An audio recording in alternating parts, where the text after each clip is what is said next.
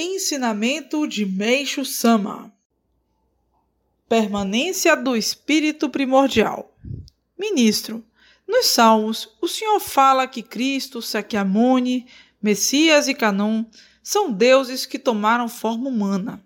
Nesses casos, ou seja, quando Deus encarna, o seu espírito nasce como o primordial da pessoa ou apenas a acompanha como protetor? Meishu Sama. Conforme já expliquei, nasce como espírito primordial, Deus vivo, diferente, portanto, de uma simples manifestação que de vez em quando acontece através de alguém, a qual é apenas temporária. Em se tratando então de Messias, permanece continuamente.